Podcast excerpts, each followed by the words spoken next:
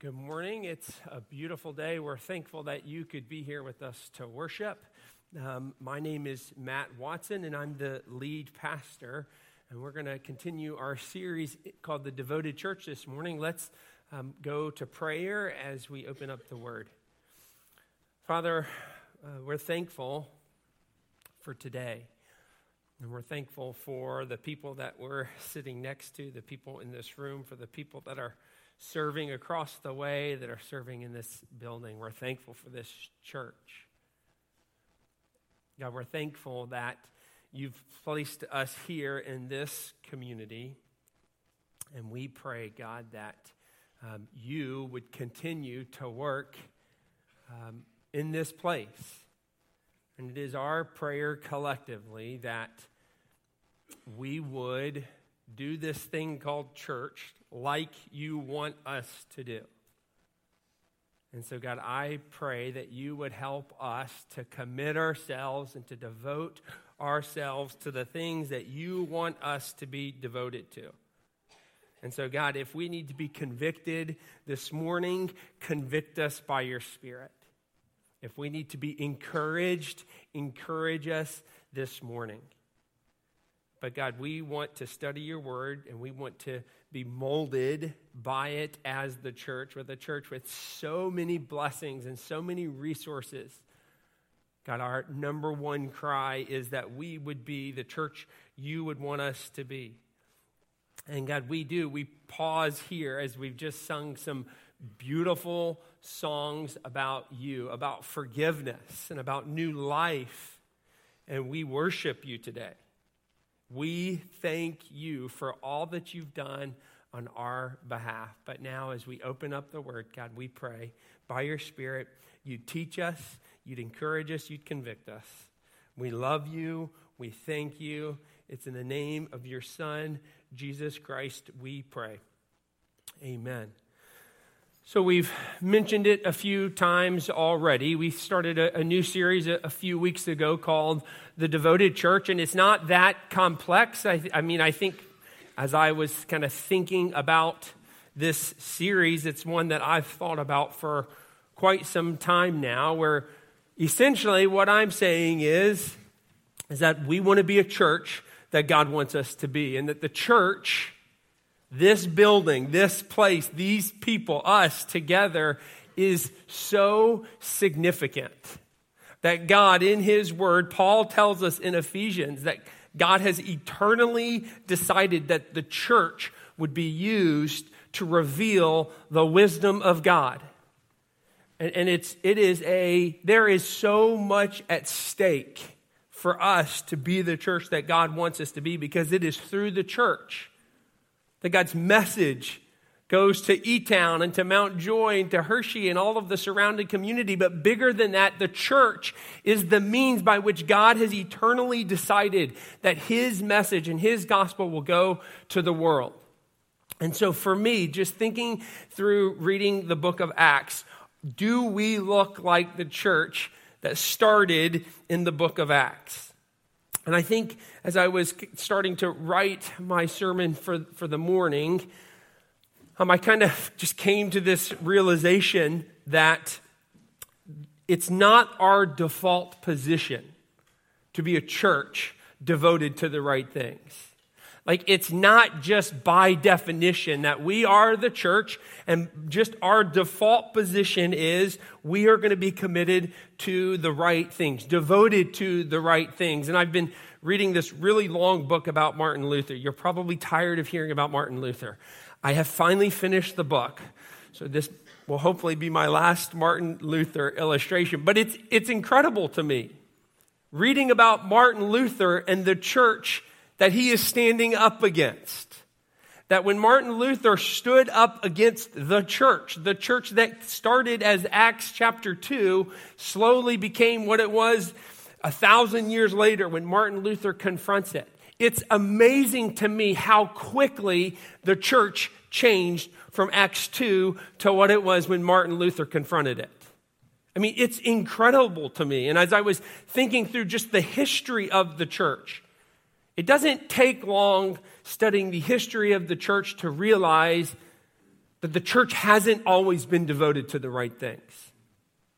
That for the first 300 years of the church, when being a Christian was illegal, when the emperors of Rome said, if you attest to anyone other than the emperor, you will be killed. And so you see this, this first 300 years where the church that met in homes, it was the Acts 2 church, met in homes and, and they sung together. They would eat meals to, with each other. They would share communion at the end of, of end of the meals. It was this informal, home like meeting that the church even though it was illegal, flourished. And then 300 years into its existence, something really interesting happened. Things got easy for the church. When Constantine became emperor, what did he do? He became a Christian. And all of a sudden, from being illegal and kind of being underground and undercover, being a Christian was legal and it was encouraged. And Constantine, as he became a Christian, which there's so much history written on what this looked like and what this actually meant.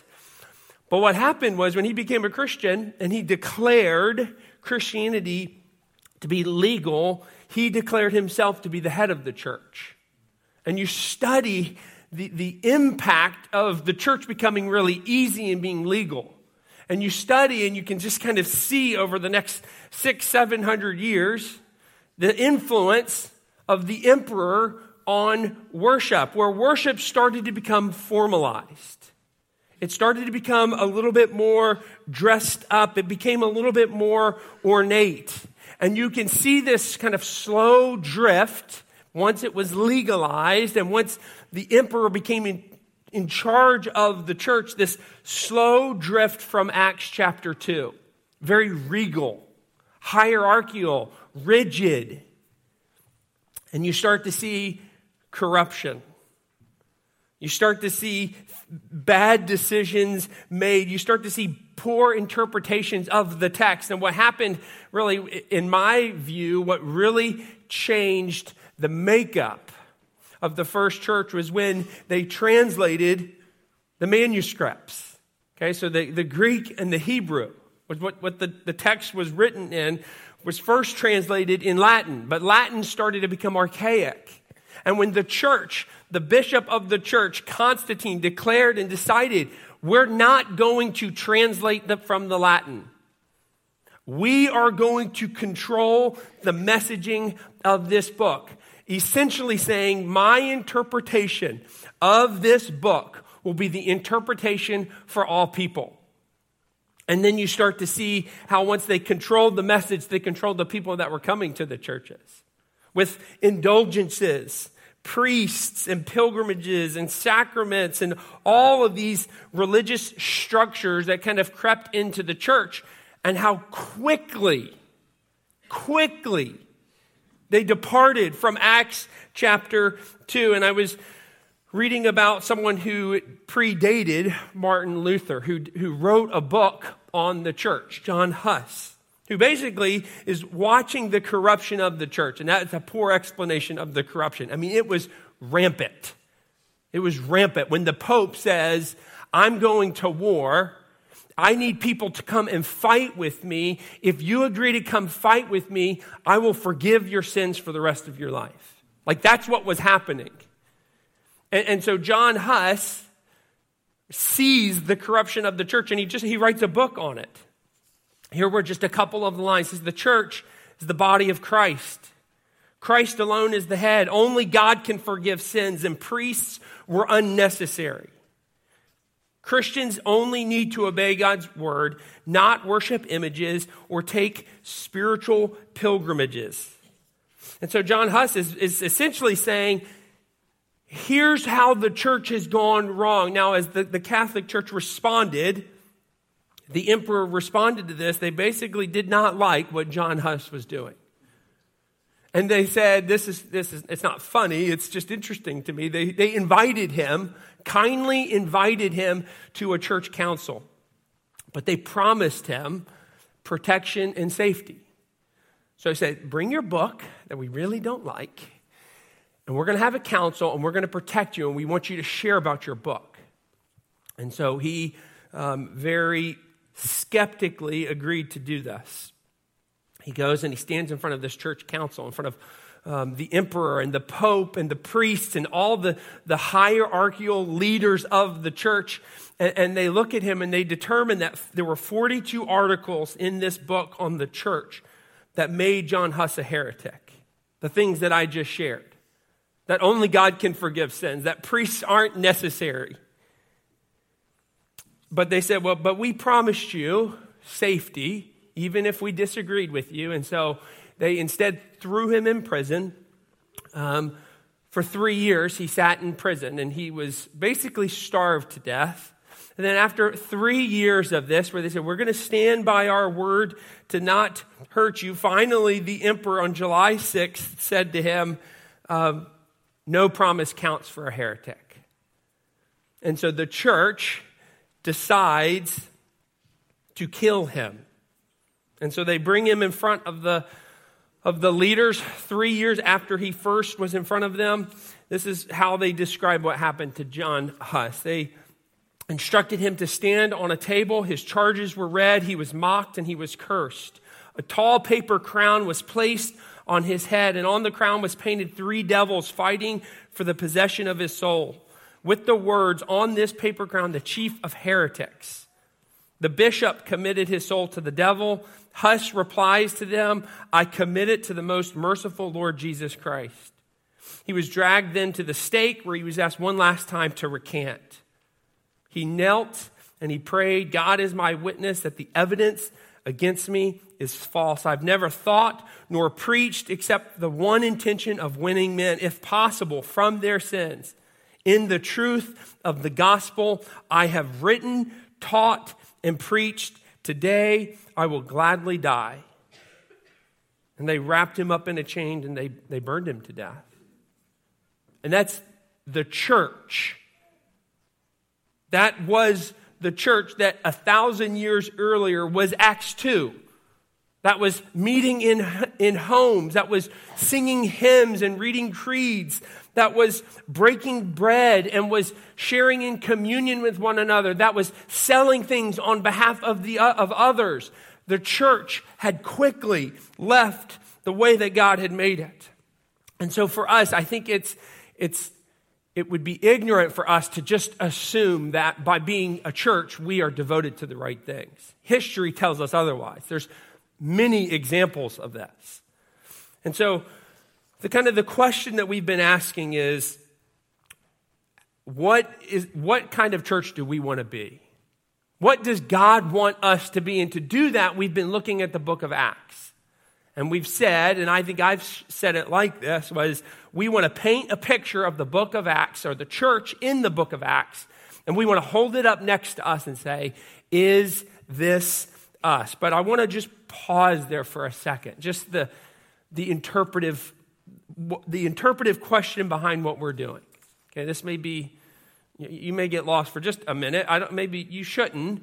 Um, we want to be really careful with how we look at the book of Acts and how we study the history in the book of Acts because the challenge when studying the book of Acts and studying the first church in the book of Acts is that we do look very differently.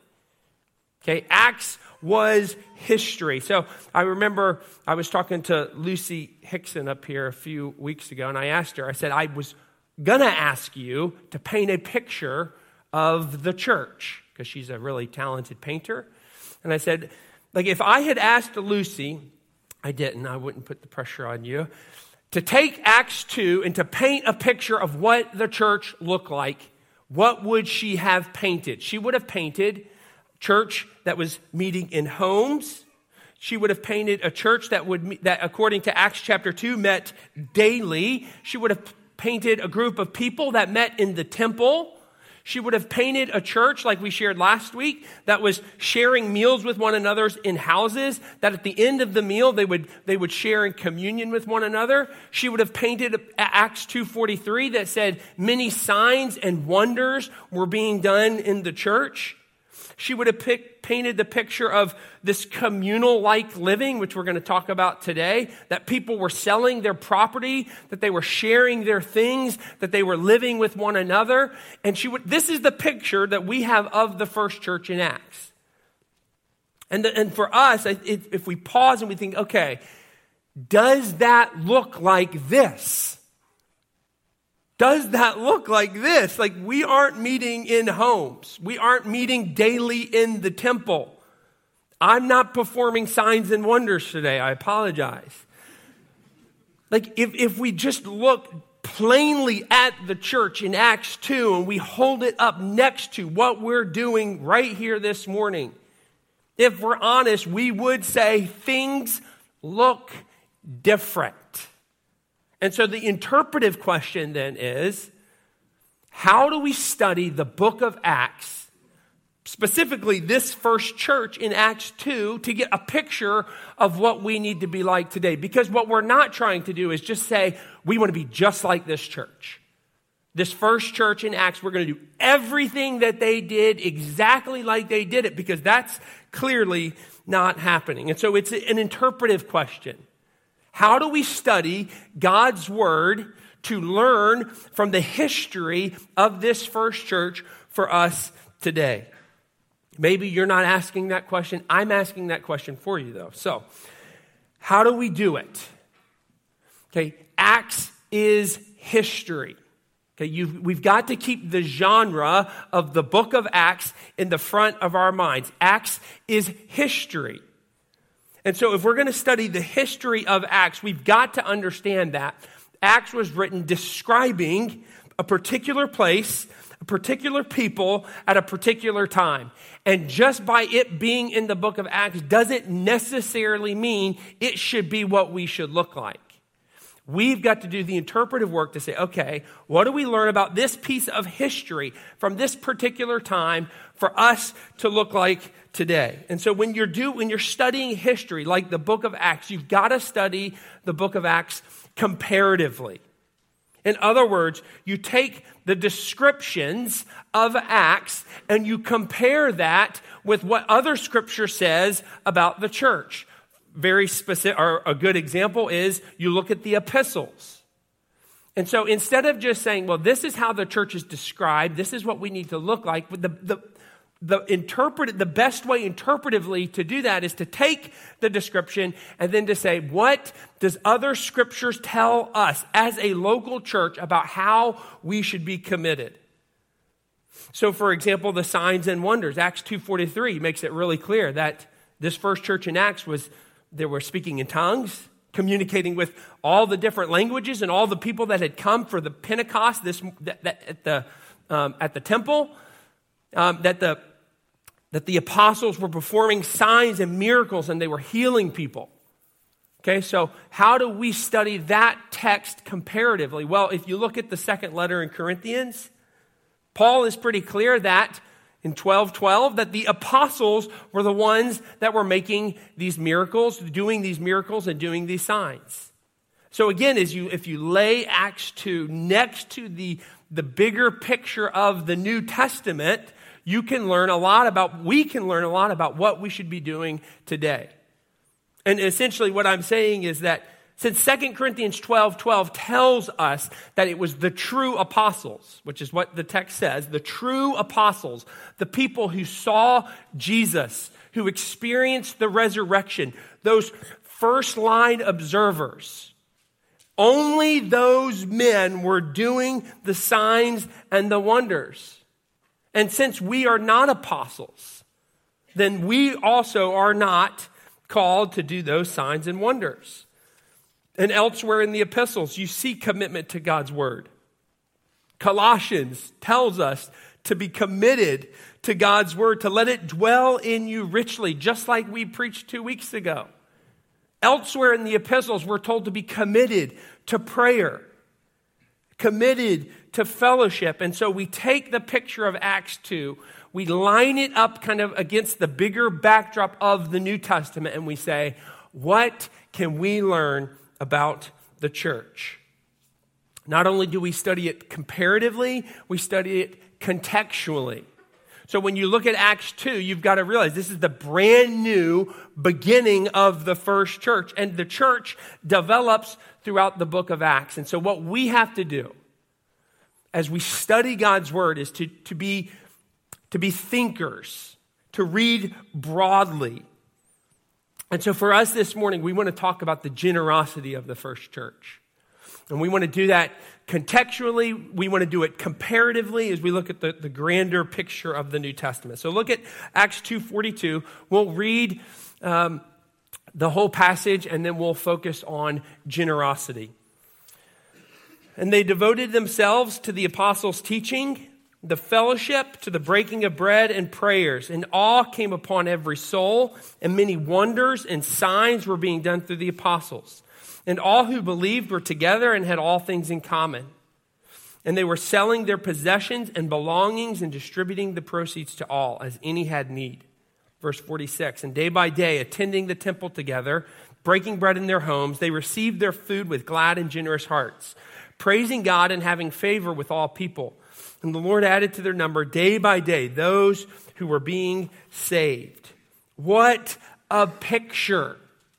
What a picture of this first church. And we want to focus really on just verses 44 and 45. The first church in Acts 2 was a church that was radically generous. So let's study the generosity just here in Acts 2 and in this context. I mean, clearly, there were so many needs for this first church. Needs. It was a needy group of people. Remember, we, we shared a couple weeks ago that it was Pentecost. This was the, one of the most widely attended celebrations from all over the world. People were coming to Jerusalem. Thousands of people were coming to Jerusalem to celebrate and to make sacrifice to God for the law and for what he'd done through Moses. And that Peter stood up, remember, and he said, Repent.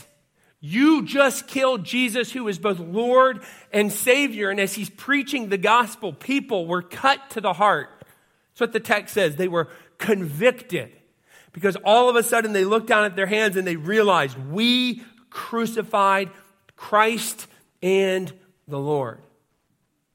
And thousands of people repented. And, and, I just picture this, these pools and people just jumping into these pools and being baptized by the apostles. Thousands of people being baptized. And if you can just picture this scene, they come up out of the water and they, they start attending these gatherings of, of people sharing meals with one another. And they look around with each other and say, What do we do now? Like, what are we supposed to do? But the people were so excited that had traveled thousands of miles to get to Jerusalem that they said, We're not ready to go home yet. Like, we're not ready to go home. This is getting really, really good. And they spoke foreign languages. And you could just picture, you could just understand that there were so many needs, but this was how it happened. That if people had traveled to Jerusalem and they were sticking around, that they didn't have jobs, that they had, they had needs. But then you kind of follow kind of the impact of the gospel in the book of Acts. And you start to see people coming to know Christ. Look at Acts 3 very briefly. The first, the first story right after this first church is gathering. It's the lame man at the, at the beautiful gate. And it's a pretty powerful picture of what the gospel was, was doing. This man who's carried to the beautiful gate outside of the temple. Every single day he is carried to this gate, and Peter, he heals the man. I mean, just the thought of not being able to walk. Like, you can't walk. What would you do? The desperation that that would cause, and this man is healed. And the moment he puts his faith in Jesus Christ, he's part of this church the church was needy. Think about the needs of this man. All of a sudden, he can walk, but he hasn't been able to walk. He hasn't been able to earn a living, and now he's part of the church. I mean, the picture of this first church is very needy. Later in Acts 6, it talks about widows, how the, the first church started to organize their care for widows. Women who'd gone through loss and had no way to earn money for themselves and were left to nothing. And as you kind of see these stories kind of come together, these new converts internationally who had traveled to this, to this festival, to this celebration, to the, to the lame men and women who were being healed, to the widows who were already part of the church. You can sense the need in this first church. And look back at verse 44 of Acts 2. What was the, okay, so that's the situation. What was the church doing? They had all things in common, verse 44 and verse 45. They were selling their possessions and belongings and distributing the proceeds to all. I mean, this is just mind blowing. Mind blowing. What were they doing? They were selling their possessions. They were, look at Acts 4, actually tells us a little bit more about what they were doing. Um, I don't think it's on the screen. Acts 4 tells us, just describes it in different words. It says, There was not a needy person among them, verse 34. There was not a needy person among them, for as many as were owners of lands or houses, they sold them, and they brought the proceeds of what was sold, and they laid it at the apostles' feet, and it was distributed to each as any had a need. Th- these new believers are saying, I am going to sell my things on eBay and I will take the money that I make from all the things that I have. I will give it to the apostles so that they, they didn't sell it on eBay, but they were selling their things. They were earning money. They were taking that money to provide for people who had needs. It's hard to imagine this. I mean, the examples of the land. Like, I have some extra land. Yeah, and, and the man that was at the beautiful gate, like, he has nothing. And so I will sell my land so that I could pay for this man to have a place to live. I will sell my house so that this widow in Acts 6 has some way to live. This is the picture of the first church. Acts, back to Acts 4, sorry about that. 36 and 37 just describes how Barnabas actually does this. He sells his field that belonged to him and he brought the money and he laid it at the apostles' feet. Not just a description of what the first church was doing. This is what the church was doing. I have some land, I will sell it and I will give it to my brothers and sisters who have needs. But what else were they doing, this first church? Look at verse 40, back to 44. All who believed together had all things in common. Okay, this kind of sounds like they were living in a large community. Like, like if we moved out to the soccer field and said, we're going to live together, we're going to have all things in common. Doesn't that sound fun? Like sharing everything. But that's what that's the description of this first church. Acts 4 describes this again in verse 32.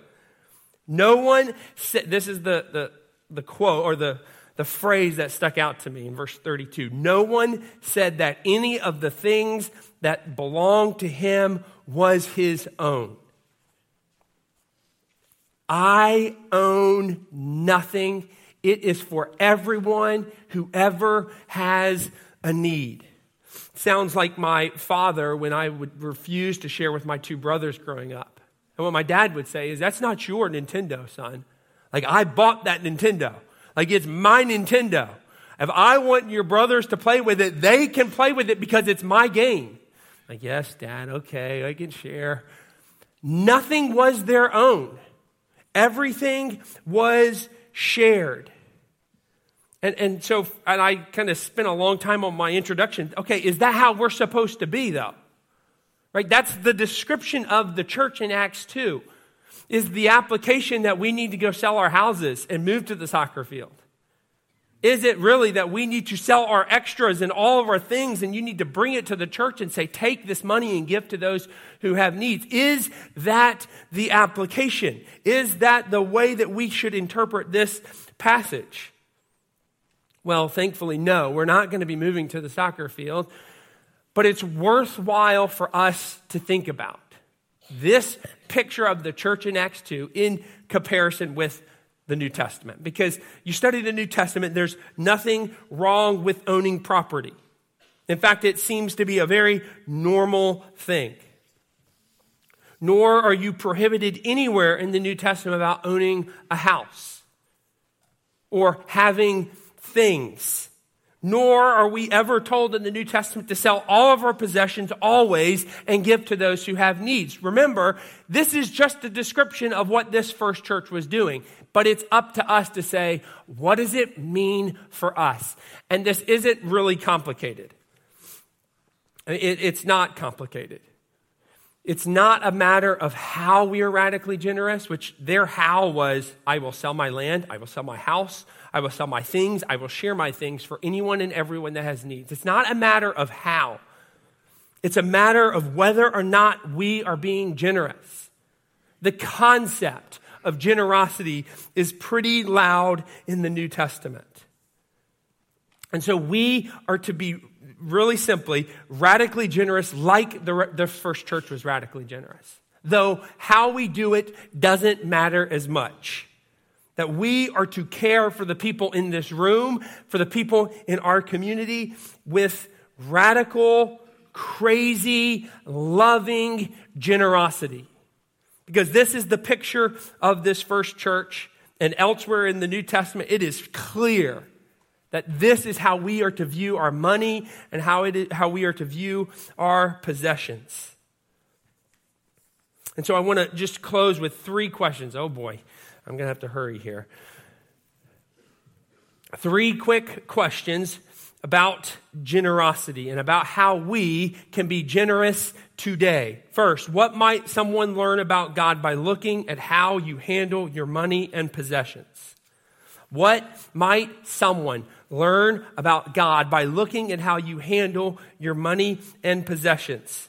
I don't know if there is an indicator that is speaks the most about our understanding of a grace giving, generous God than how we handle our money and possessions. If you aren't gracious with your money and your possessions, can you understand a gracious God who gives us everything?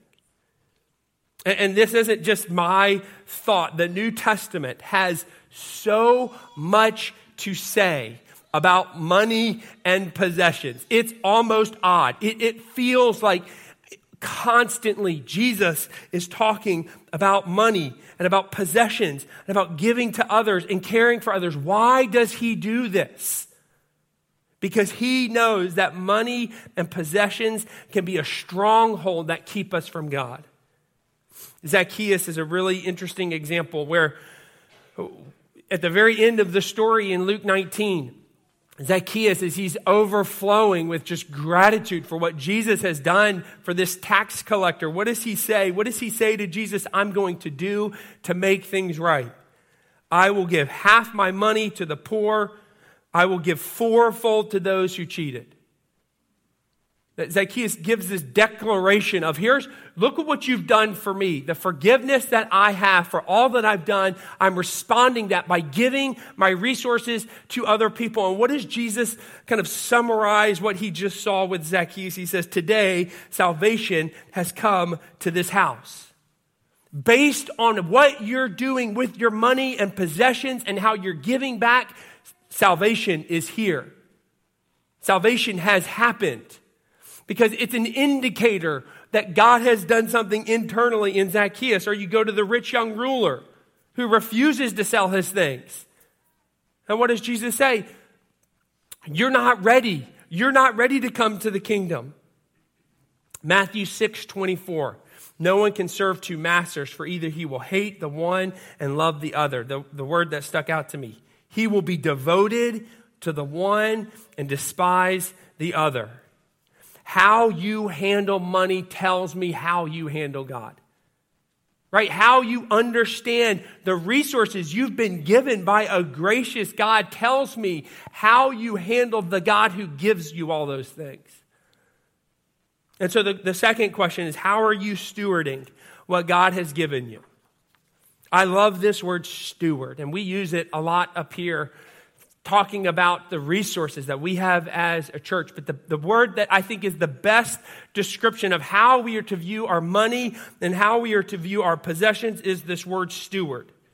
That you have, here's the definition a steward is someone who's been entrusted with another's wealth or prosperity and charged with the responsibility of managing it in the owner's best interest. A steward is entrusted with the sufficient resources and the authority to carry out his designated responsibilities. In other words, what, I've just been saying, God's given you everything, and everything is God's. The whole world is God's. Everything in the world is God's. Psalm 24 1. And God has given you all the things that you have. Your role is not to own your stuff, to hoard your stuff. Your role is because it is God's and He gave it to you as a gift, is to steward it, to ask yourself, how can I use what God has given me to do what God wants to do in this world? That's the question. If it's all God's, then how can I use my resources to do what God wants to do? How can I use my resources to show others that God loves them? And it should be how we pray every single day. God, how can I use the gifts, the resources, the time, my house? How can I use my job? How can I use my passions? How can I use my dinner table? How can I use my bank account? How can I use my skills? How can I use my relationships? All of these blessings you have poured onto me. How can I use them to communicate to somebody else that you passionately love them and have forgiven them? Every day we should be praying that. How can I steward what you have given me that is yours to point someone to you? And I close with, with this question Have you ever experienced the joy of being radically generous? And this, I'll be honest, for as I have been working on this sermon, I have been convicted. Just thinking about generosity, just thinking about this first church, which I, I, think it's a pretty fair summary, they were radically generous to care for people. And, and we're called to be radically generous in caring for people. And I've just been, that's been what I've been thinking about personally. How am I radically generous? There is a joy that is indescribable when you are radically generous to care for somebody else. And, and the question for you, for your spouse, if you're single, for whoever you are, is have I experienced the joy of being radically generous? My prayer for this church is this is that we would be like the church in Corinth, that we would give sacrificially, we would be eager to give, and then we would excel in giving. I'll close by reading this passage. Is it up there? Second Corinthians 8, 1 through 4. We want you to know, brothers, about the grace of God that has been given among the churches of Macedonia. Okay, this is the situation here in verse 2. For in a severe test of affliction, their abundance of joy, their extreme poverty have overflowed in a wealth of generosity on their part. Verse 3. How did this other church respond? Verse 3. For they gave according to their means. Okay, that's normal, as I can testify, beyond their means, of their own accord. Verse 4 begging us earnestly for the favor of taking part in the relief of the saints. Another church is suffering.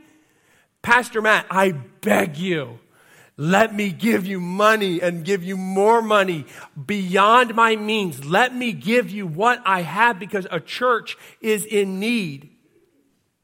Then you continue there at the, the verse 7.